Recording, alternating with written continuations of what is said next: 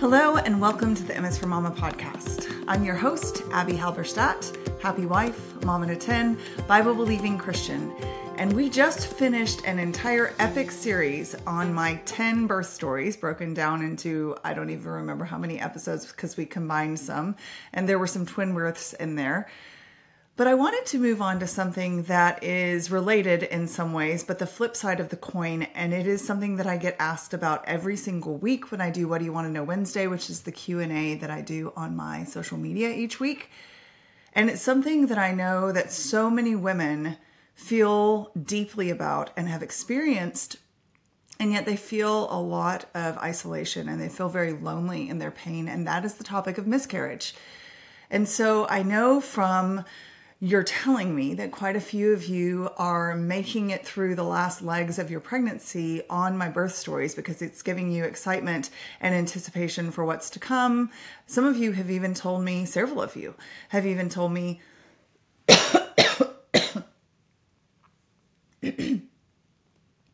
several of you have even told me that you're experiencing Several of you have even told me that you're experiencing hyperemesis gravidarum, which is a condition where a pregnant woman experiences continuous and extreme nausea throughout significant portions of her pregnancy. It is really, really hard. I haven't experienced it myself, but I have friends who have, and it is just so debilitating and so discouraging, while at the same time knowing that you are going through this valley, you're going through this hardship for the sake of your precious baby. And so I see so much strength and courage in women who go through that. And yet I, they've written me and told me they've received encouragement and comfort from listening to my birth stories. So I know this is a tender topic that we're addressing today.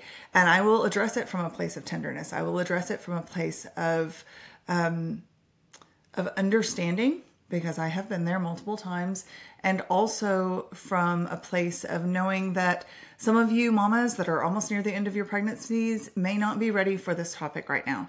Maybe you've never been through one yourself and it's a fear of yours. Maybe you've been through a lot and that's not somewhere your mind wants to go right now. And I understand that. So, the reason that I feel compelled to share is because, again, as I mentioned at the beginning of this podcast, so many people feel alone. I do think that the topic of pregnancy and miscarriage and home birth and kind of the whole trifecta of what that looks like, the different outcomes. I say trifecta as if there are only three three aspects to this, but there are really so many more. But I, I do think that conversations around birth and pregnancy, miscarriage are becoming greatly destigmatized, and that's a good thing. It's no longer kind of, you know, certainly the idea of the society 800 years ago when you went into seclusion at your, you know, whenever you began showing. And I think that's a lot of good to that. But we can also get really casual with certain parts of our stories and we can forget that people have tender hearts. They have they have crushed spirits for certain topics of of childbearing. And so I want to be sensitive to those while sharing my story, but also with the focus that I always want to have of bringing it back to the truth of scripture.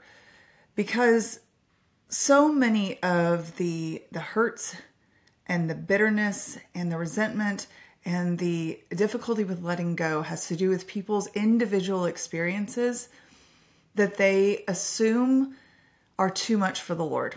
And I don't mean they assume that because they want to. That's genuinely how they feel. That's genuinely what they feel like their experience has been. And they have not yet gotten to a place of healing. And so I understand that, but I'm always going to say this is less about whether I have experienced exactly what you have experienced or whether my pain has been to the degree of yours or yours to mine, but about the fact that we have a God who knit us together in our own mother's wombs and he cares about every detail of our lives.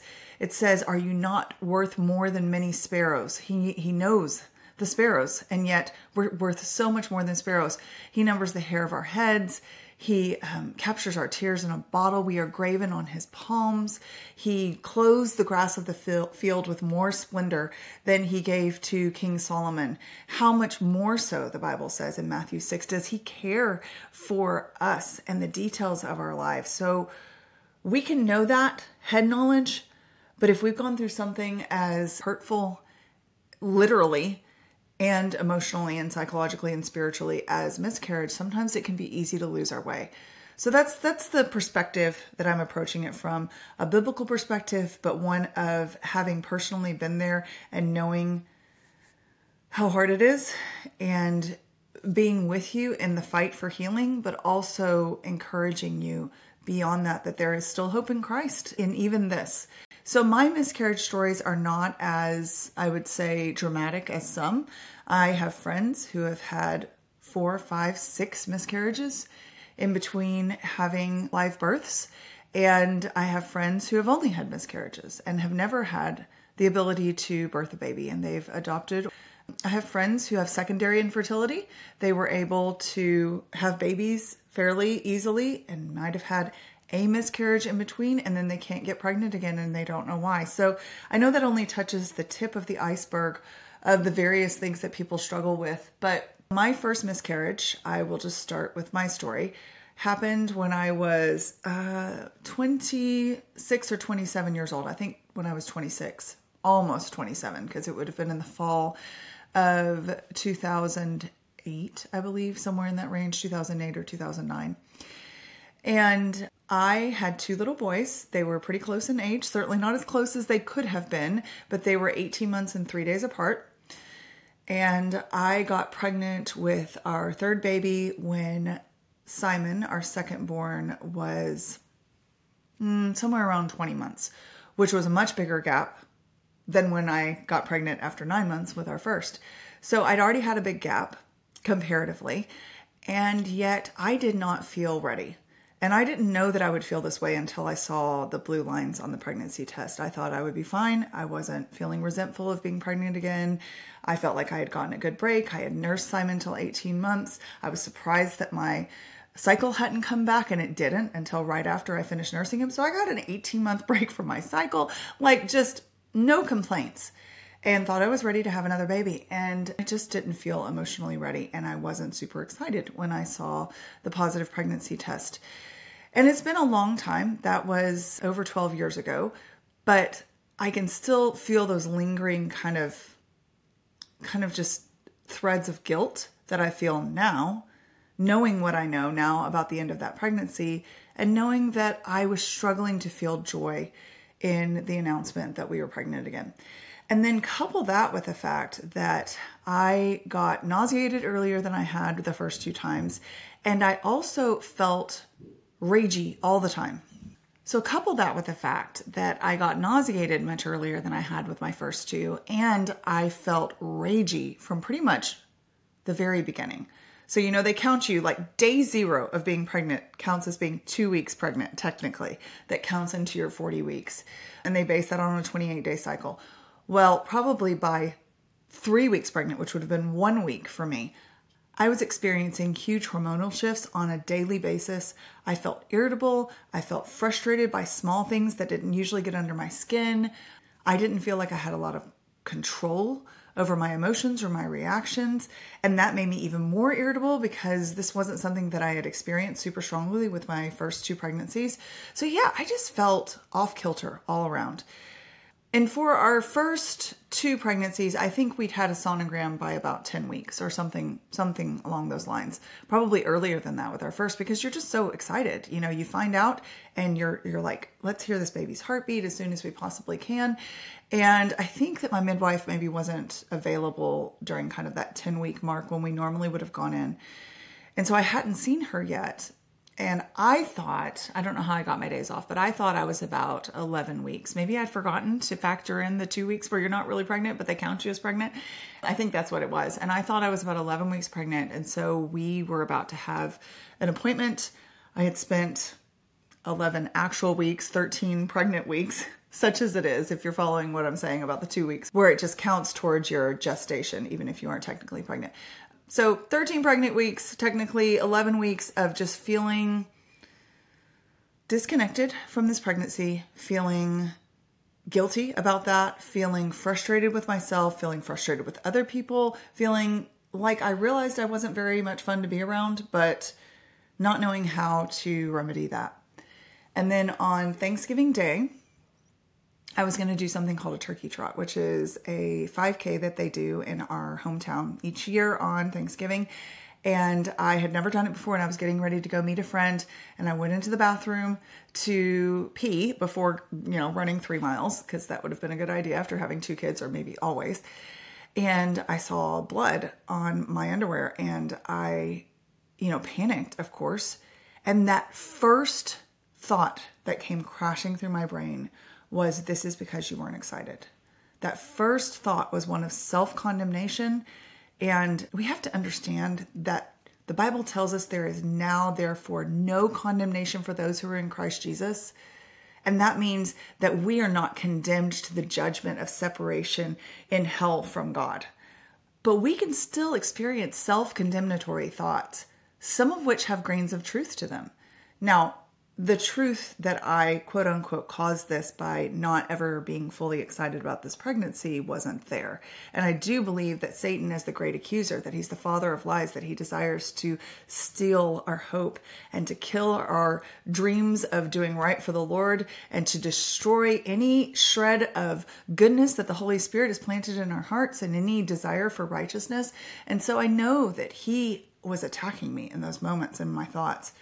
But I talked to my mom and she didn't even go down that road and I don't, I don't think i necessarily told her i felt so guilty in on that call. I might have at the end. But she has experienced a lot of miscarriage. She is one of those people that was able to have two children and two children only even though she chose not to have any form of birth control in her life and she experienced secondary infertility and um, never had any more children. And she had a lot of early miscarriages and some that were farther along around the time that I was having this one. So she was very familiar with this and she was pretty sure she knew what was going on.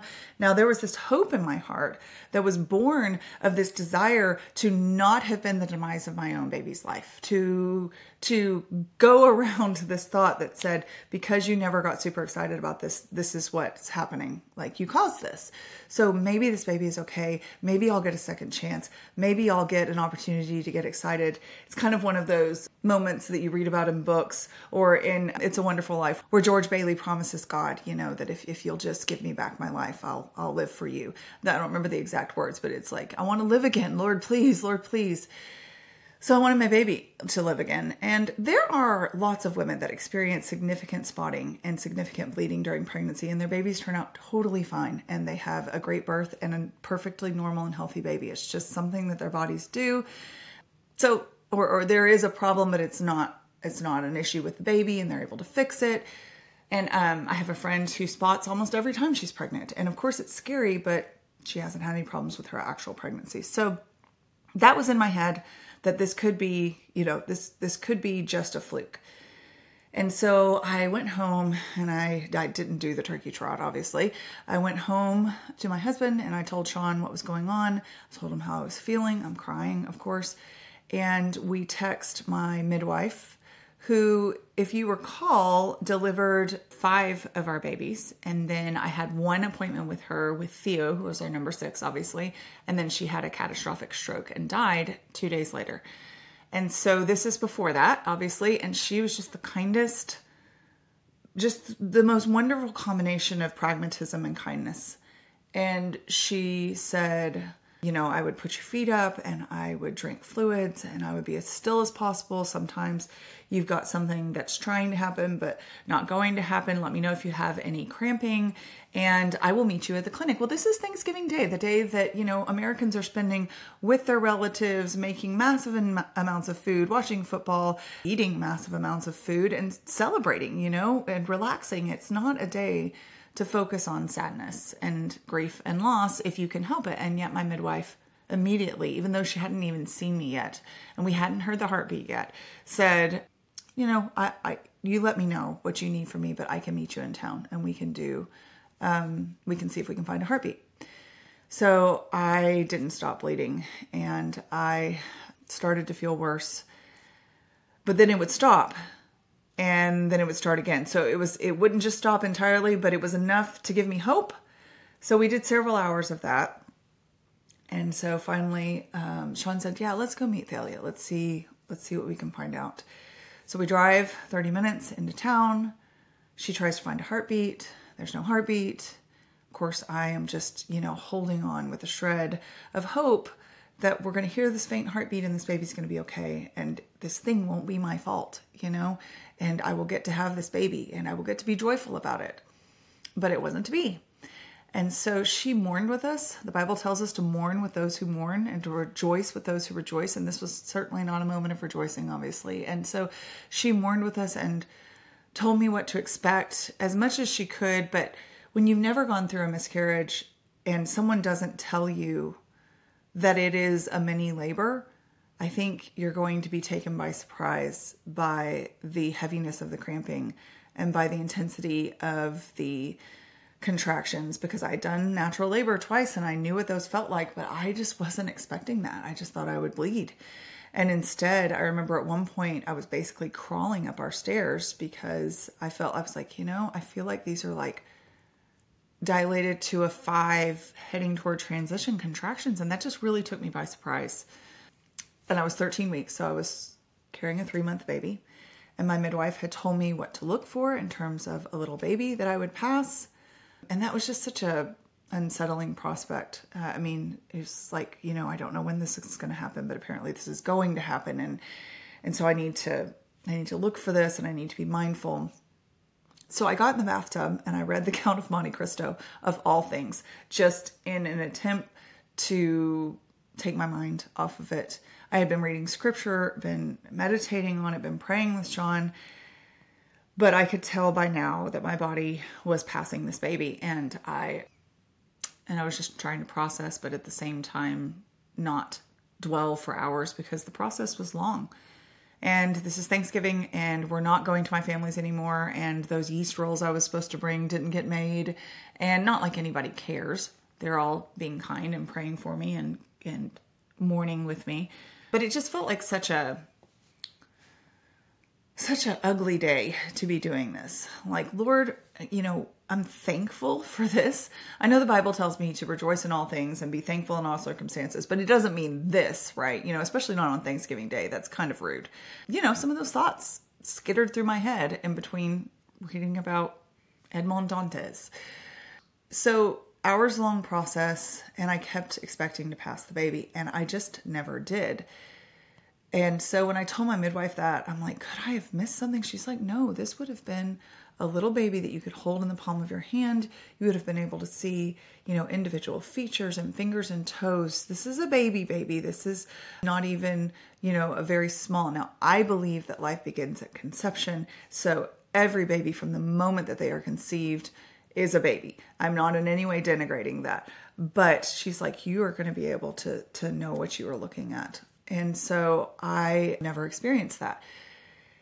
And she said, You know, I wonder, especially with how you've described some of your symptoms and how off your hormones seem like they've been, which when you're 27 years old, you haven't really had any hormonal issues up to this point. You've had two healthy pregnancies and you didn't necessarily feel crazy during those pregnancies. To feel crazy during your third, your brain doesn't immediately go to my hormones are out of whack and there might be something wrong it doesn't immediately kind of go down that path. But when she said that, I thought, oh, oh, wait.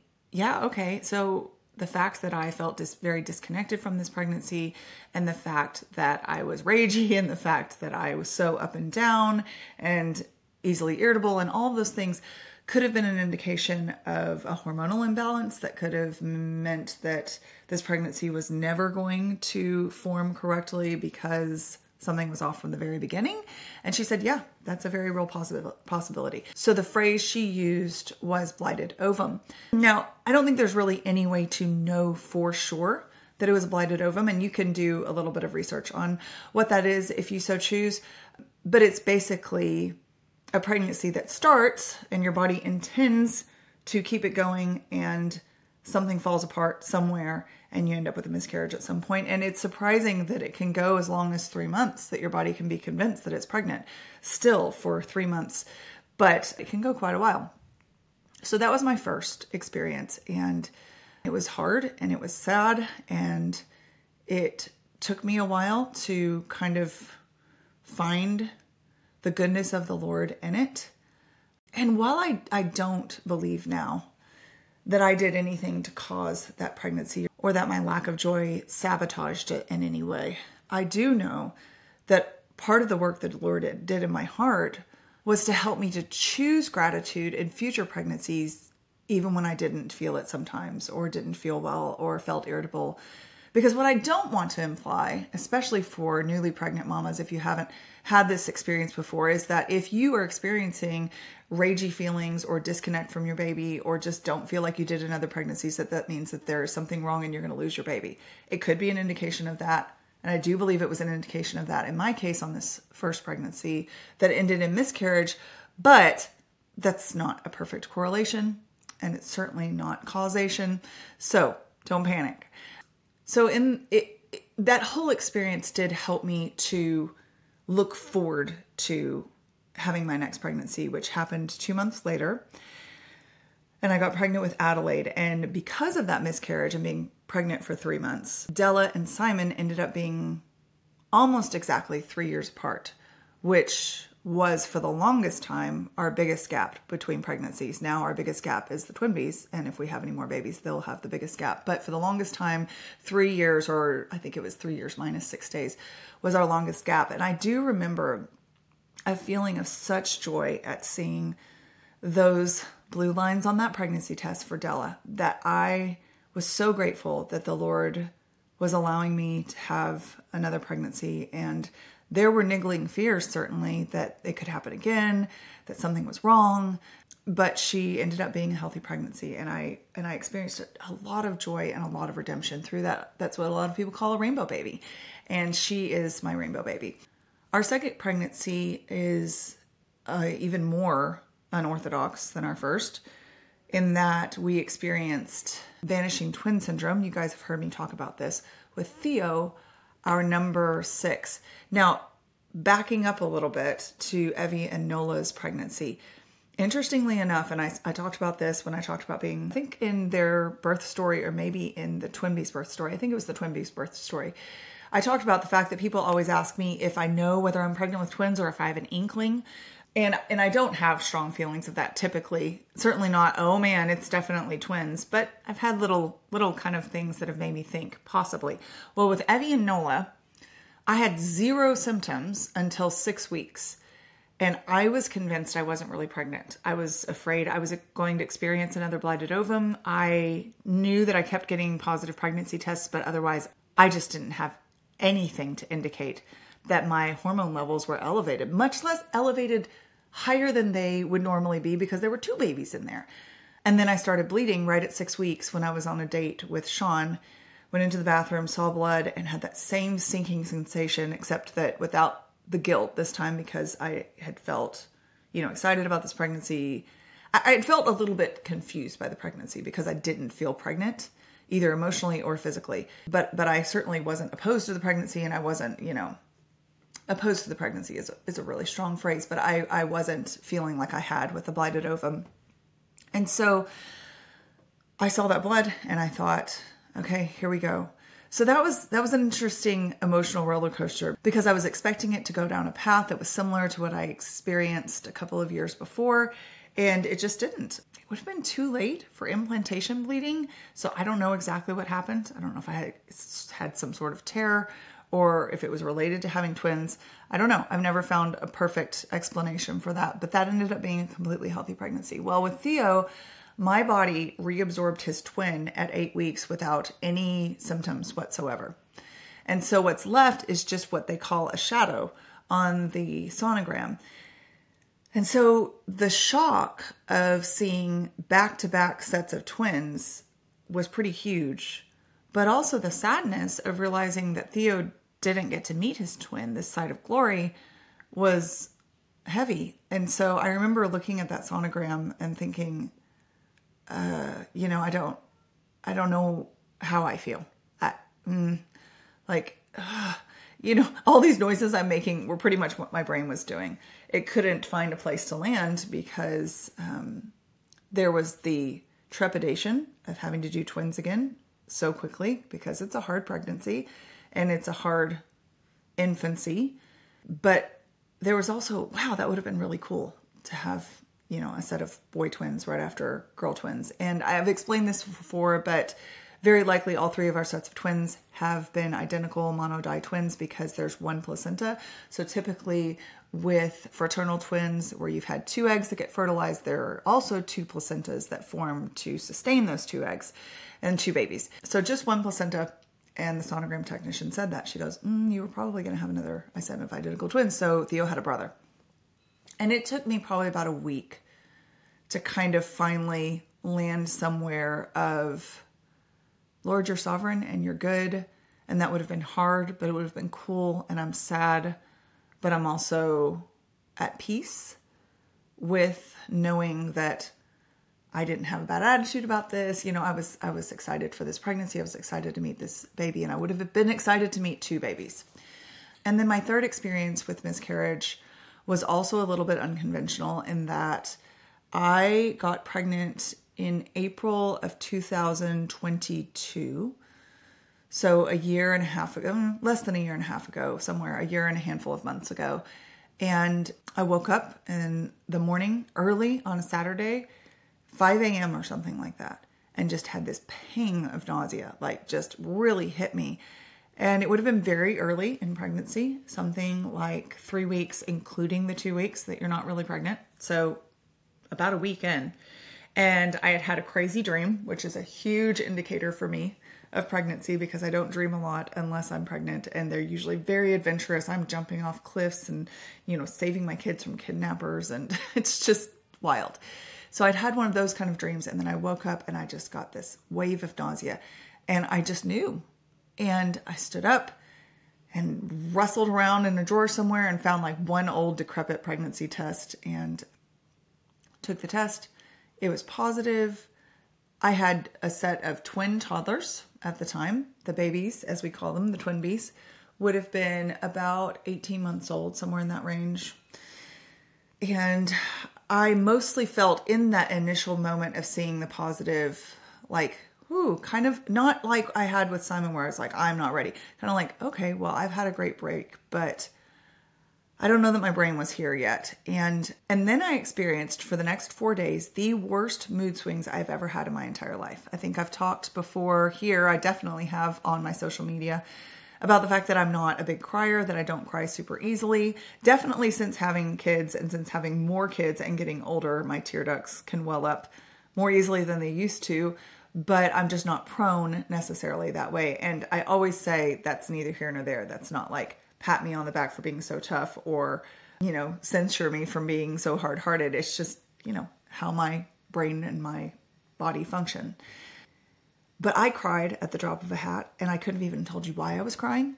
I felt like punching things five minutes later and I didn't even know why I was angry. It wasn't like, I can't have this, you know, baby. It was just, I felt, I think, I think the phrase that popped into my brain was that I felt like I was in a Looney Tunes cartoon and they had a big mallet of emotion and they were just bonking me over the head. Rage, you know, sadness, crying, blank, numb, staring at the wall. Normal. Let's start over with rage. Now let's go back to numb. Like it was the most bizarre experience in terms of emotions. And I couldn't help but think, Lord, what in the world is going on with this pregnancy? I there's something wrong with me. I definitely didn't feel connected to the baby yet, but by about day two, I was already calculating due dates and I was like, okay, so that means this, you know, is not happening. This will happen. And ooh, I will have a baby at, um, it wouldn't have been Christmas, but you know, in the wintertime to snuggle when it's cold. And I was starting to get excited, but then I would feel crazy again. And so I think that was a Saturday. And on Tuesday morning, Evie, one of my twin girls, had had an accident when we were playing Ultimate Frisbee where she'd collided with another kid and his knee had hit her jaw.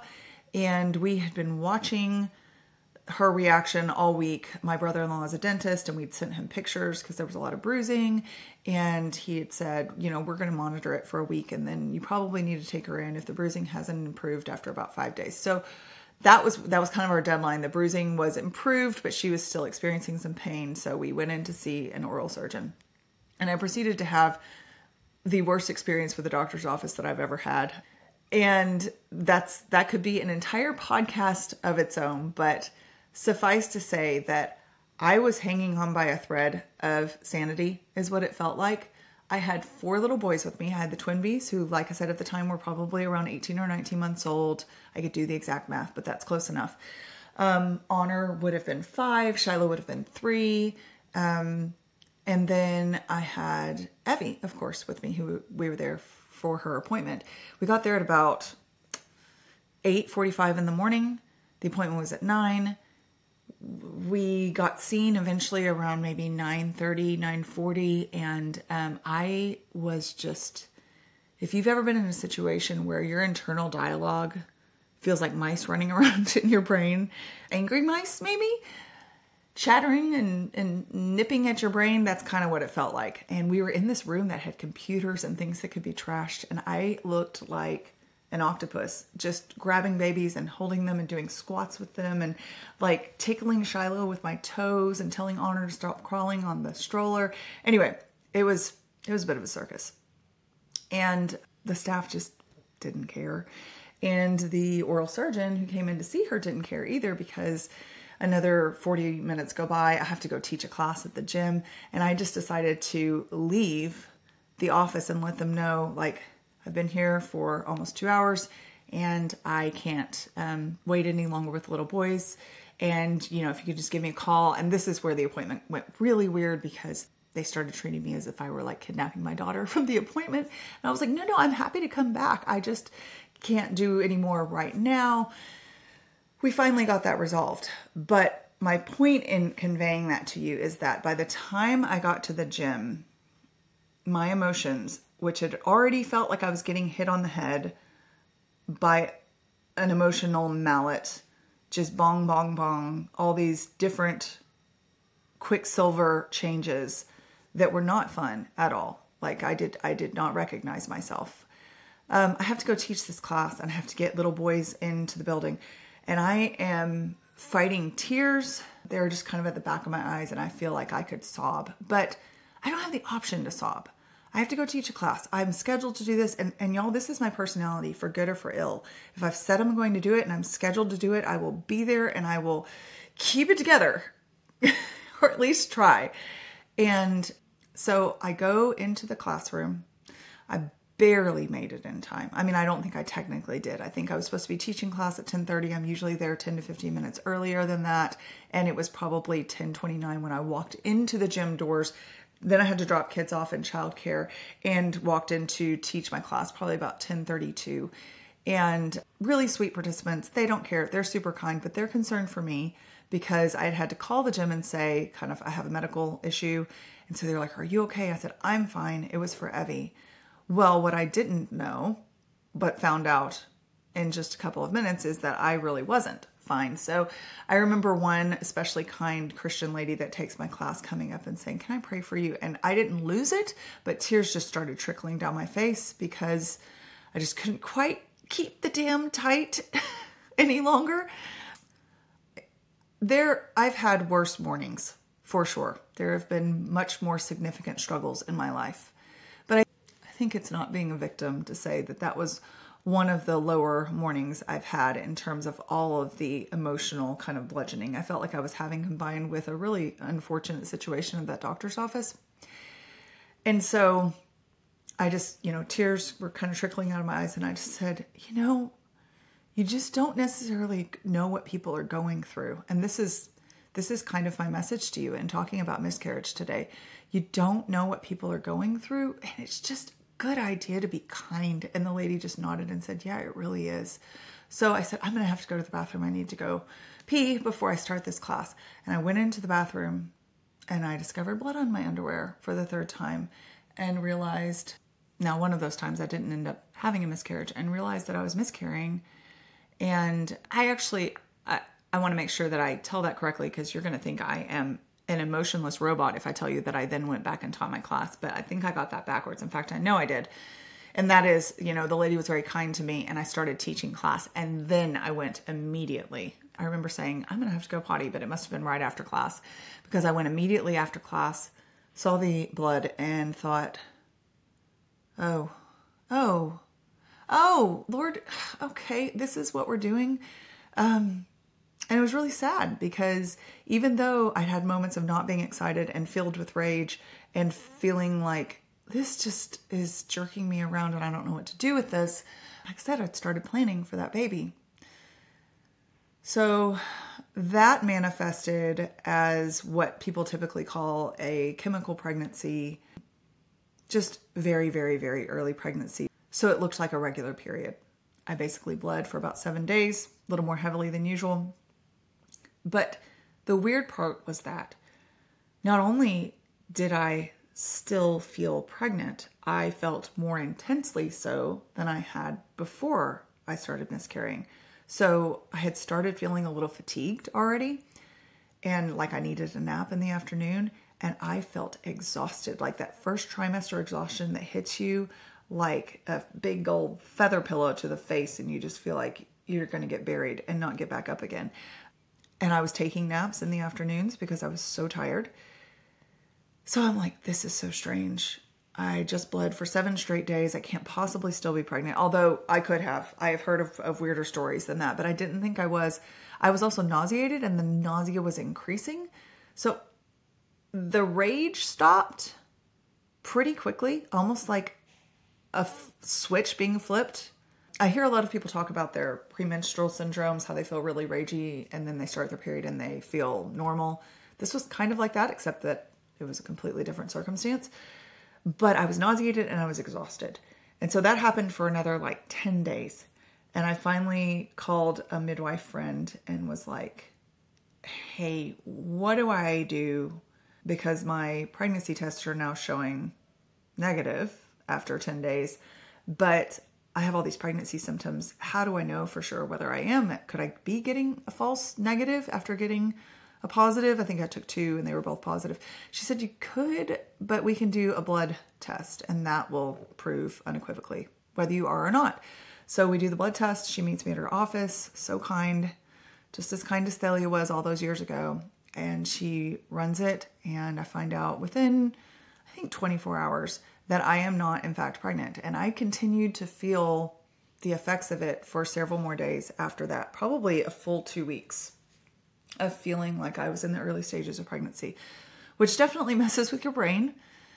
Um, and so that was just another kind of layer of the experience to take to the Lord and say, goodness, this is not how I would have chosen to do this. I mean, if anyone has had a miscarriage, you are saying amen, sister, right now. You are saying with me, this is not what I would have chosen.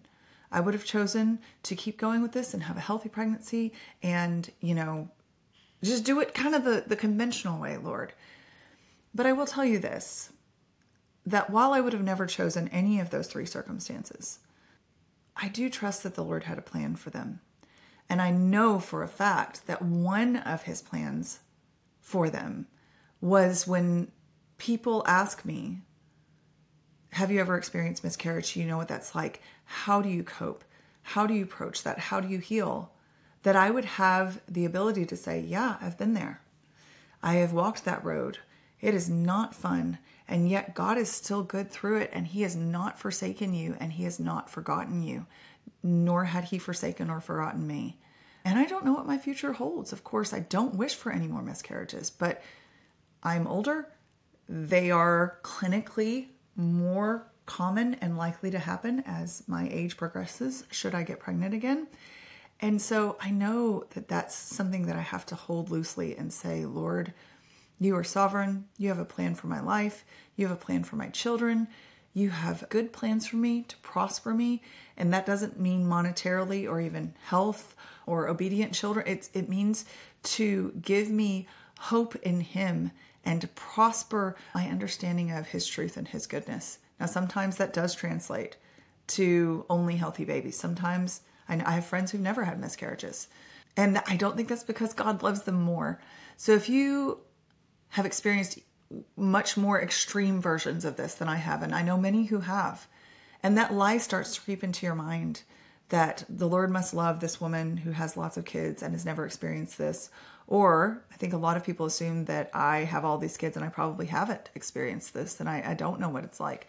You know, you, you must be giving her more favor. And I just want to bust that lie wide open and say that while I cannot tell you why the Lord has chosen this hard road of suffering for you, while I cannot tell you why I have three fewer children than I thought I would.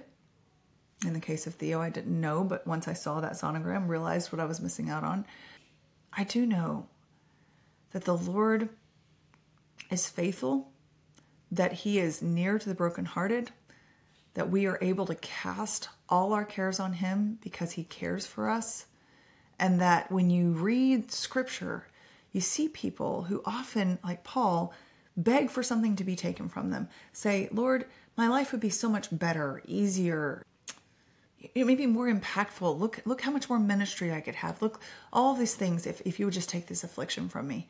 And sometimes the Lord says yes, and sometimes He absolutely says, not right now, or not until you see me in heaven. And we are able to trust and say, though He slay me, yet I will trust Him.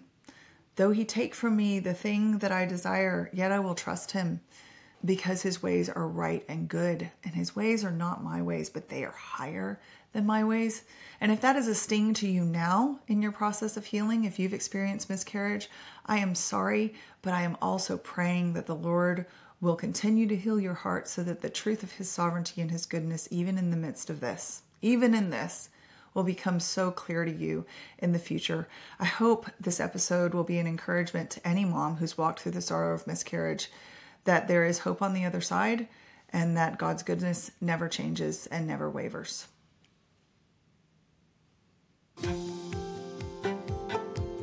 If you guys enjoyed today's program, I would be so honored if you would subscribe and share with others. And if you're looking for more daily content on motherhood and biblical responses to cultural issues, you can follow along on Instagram at m.is.for.mama.